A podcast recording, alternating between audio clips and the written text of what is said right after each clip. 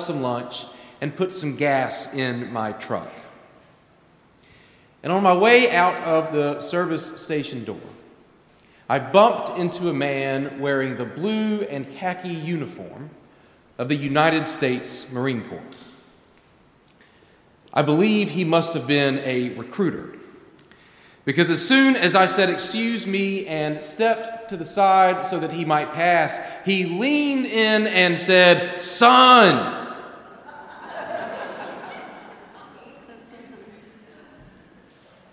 Are you ready to better yourself and see this world in service to your country as a member of my corps? I was just ready for my club sub. So I politely mumbled something about college, and I think I even made a little gesture with the sandwich to try and indicate that it was time for lunch. But what I remember most about that day is how he looked at me as I headed back to the truck. I'm not sure how to describe the look that he gave me. It wasn't, it wasn't mean, there wasn't any malice in it, but I wouldn't really call it friendly either. It was kind of contemptuous, it was almost disdainful. There may well have been some pity in it. But y'all can understand that, right? I mean, I I had plans. I had a sandwich to eat. I had a drive to make an, an, embarrassing large, an embarrassingly large amount of laundry to do when I finally got to my parents' house. I had college to finish, grad school applications to turn in. I had a career plan. I had a girlfriend. I had a life. And that's really it, isn't it? I had a life to live hopes and dreams, goals and ambitions.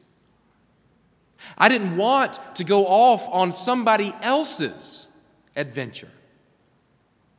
I wanted to make my own adventure, call my own shots, make my own mistakes, write my own story. I'm reminded of this run in whenever I read stories in the Bible about God calling people to go and serve. I wonder sometimes if they felt like I did. Like life was going smoothly, a, a, foundation was getting established, plans were being made. And then all of a sudden, as the Bible likes to say, the word of the Lord came. And just like that, everything tied down came loose. I mean, think about Abraham, right? His is the primary story when we think about stories like this. His story is where the sermon gets its title. Abraham is doing just fine for himself. He has a house and some herds he has a wife who loves him. He lives in a valley that is as beautiful as it is fertile. Everything is coming up aces for old Abe. And then one day God comes to Abraham and God says, Go. Go from your country Go from your kindred, go from your father's house to the land that I will show you. Go. He's going to Canaan, the promised land where generations of his descendants will eventually end up living. But he doesn't know that yet. God just says, Go and he goes. He answers the call. By any measure you want to use, at the time of his calling, Abraham had arrived. He had flocks, herds, servants, family, and friends. It was a good life, a life that anyone could be envious of, a life that anyone would be proud to have for themselves. A good life, but not exactly the life that God had in mind for him. It was good. But it wasn't Canaan. Living a good life is, of course, a blessing. To live a life like Abraham had is nothing to be taken for granted. And to, end, to upend that life, to go to Canaan, to leave your country and your kindred and your father's house is not a decision to take for granted either. Every one of us here could name people who would tell us that to make such a decision is madness. And yet, each one of us here also follows a God who calls. Moses and Samuel, Ruth and Sarah, Peter, Paul, and Mary. They can all attest to the fact that our God has a terrible habit of interjecting himself into people's lives and calling them to follow, to go where they are led, to go to a place that is promised. To go, in other words, to Canaan. In our gospel text today, Jesus called the crowds with his disciples and he said to them, If any want to become my followers, let them deny themselves and take up their cross and follow me. Jesus, as it turns out, would have made a terrible headhunter but the truth remains the same. Follow me, he says. Leave behind your complacency and your comfort and follow me. And what do we do when he does? What do we do when he says that to us? By and large, I think we tend to appreciate our lives and our comforts. But at the same time, if we're being honest with ourselves, I think that we also know that life is about more than comfort. We know, even if we don't always like to admit it, we know that there is something else out there. Something beyond the creature comforts that we endeavor to surround ourselves with. Perhaps our life is good, but we know that it's not quite great. Or perhaps our life is great, but we know that at its heart it is missing something that is truly good. And so we keep searching and we keep striving and we keep achieving and accumulating more and more and more. And we keep having to realize that as much as we have achieved and as much as we have accumulated, there remains something that we haven't. There is something out there that eludes us. And then we hear the second half of Jesus' call to the crowds. If any want to become my followers, let them deny themselves and take up their cross and follow me, he says. For those who want to save their life will lose it. And those who lose their life for my sake and for the sake of the good news, they, in fact, will find it. What an odd promise. That even if you and I go out and we do our best, even if we are high achievers, you know, if we climb the ladder, if we conquer the world, if we win the rat race, but we do it only for ourselves, then we will find ourselves eternally unsatisfied. But if we instead answer the call of our God, if we seek our neighbor's well being alongside our own, if we use our gifts, talents, and resources in ways that are genuinely selfless, if we serve the Lord instead of the market, then we will actually find the peace that you and I and all of our neighbors always and everywhere search for in this world.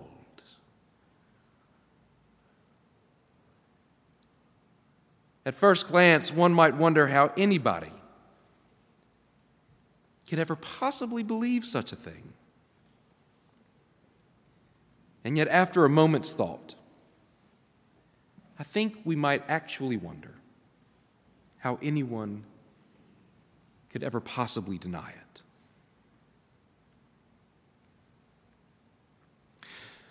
One final story, and then I'm done. My friends, make no mistake. I hear exactly how flaky this kind of a promise can sound. That when you give your life to God, you actually receive it back and in a way that makes it truer than it was before. And yet, that very thing happens all around us all the time even if those stories don't always get told. It actually happened to a friend of mine from seminary. He was in his 30s. And before he came to Duke, he was living high on the hog. He was a young executive at a major corporation up in Charlotte and his career had taken off like a rocket. His work allowed him to travel all over the country, all around the world. He had a great apartment, a nice car, steady girlfriend. He was on his way to mandatory retirement in his 50s with full corporate benefits. The world, my friends, was his oyster. And then one day he realized that God was calling him to something else, something more. And he decided to step out in faith and answer God's call. He told his boss, who reluctantly accepted his resignation. He told his girlfriend, who dropped him like a rock, told him that there was not a chance she was going to end up a preacher's wife. My friend packed up his things, found a renter for his apartment, and headed off to Duke alone. During the school year, he would live in a converted garage behind somebody's house. During the summers, while most of us benefited from internships at high steeple churches all around the Southeast, my friend somehow kept getting shuffled off to the smallest, poorest country churches in central North Carolina. He spent one summer sleeping in a barn. Not a barn that had been romantically converted into a guest house but an actual functioning barn on a farm with a naked light bulb swinging over his cot and a bull sleeping about seven or eight feet away. After it was all said and done, by no fault of his own, my friend never actually got ordained as a pastor. Somehow, the bureaucracy of the United Methodist Church kept losing his ordination paperwork. And so, after graduation, he got a job with the Duke Endowment, a $3 billion nonprofit that's headquartered in the Carolinas. He began working in their rural church initiative. It turns out that spending those summers out in the middle of nowhere gave my city friend a heart for poor country churches who are just trying to do their best to love their neighbors with what they have. And this is where the story gets interesting. You see, the Duke Endowment isn't headquartered just anywhere in the Carolinas, it's headquartered in Charlotte.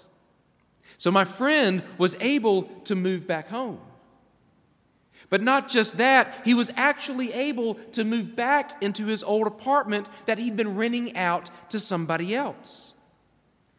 He rejoined his old gym. He even got to go back to his old church, the community that had nurtured him and supported his call to ministry in the first place. But there's more. Not long after he came on board, the Duke Endowment moved into a new, nicer suite of offices that had just become available in a downtown high rise. Because the company that had been working out of them for years, my friend's old company, had just moved into different office space.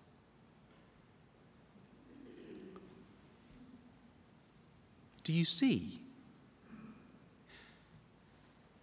My friend gave everything up.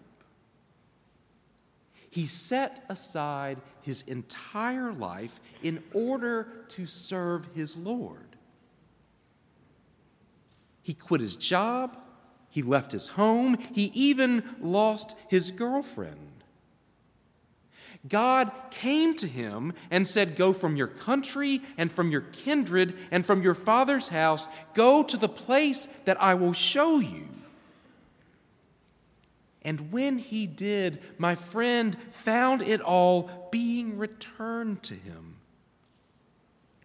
He lives in his old apartment, goes to his old gym, attends his old church.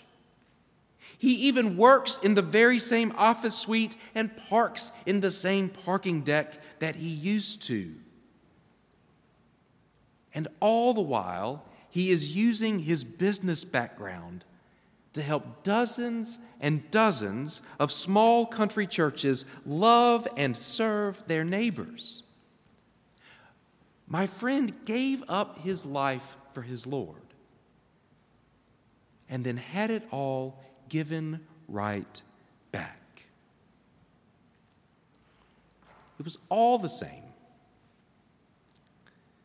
And yet somehow it was truer.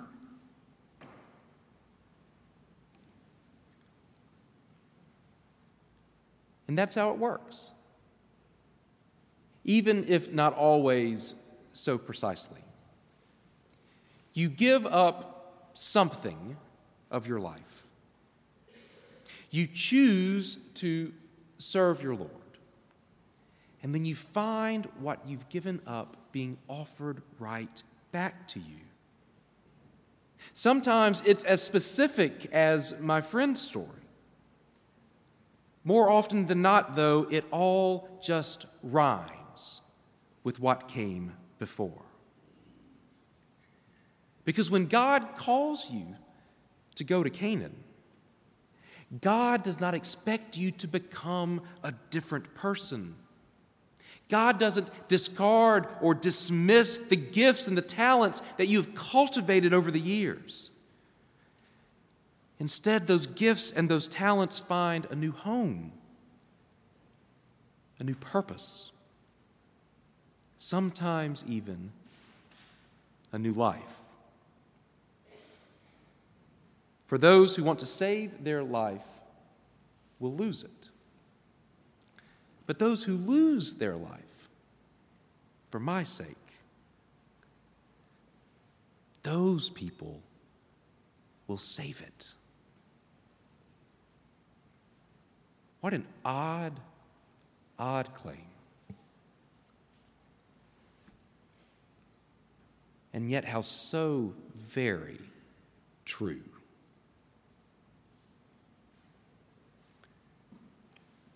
Thanks be to God. Amen.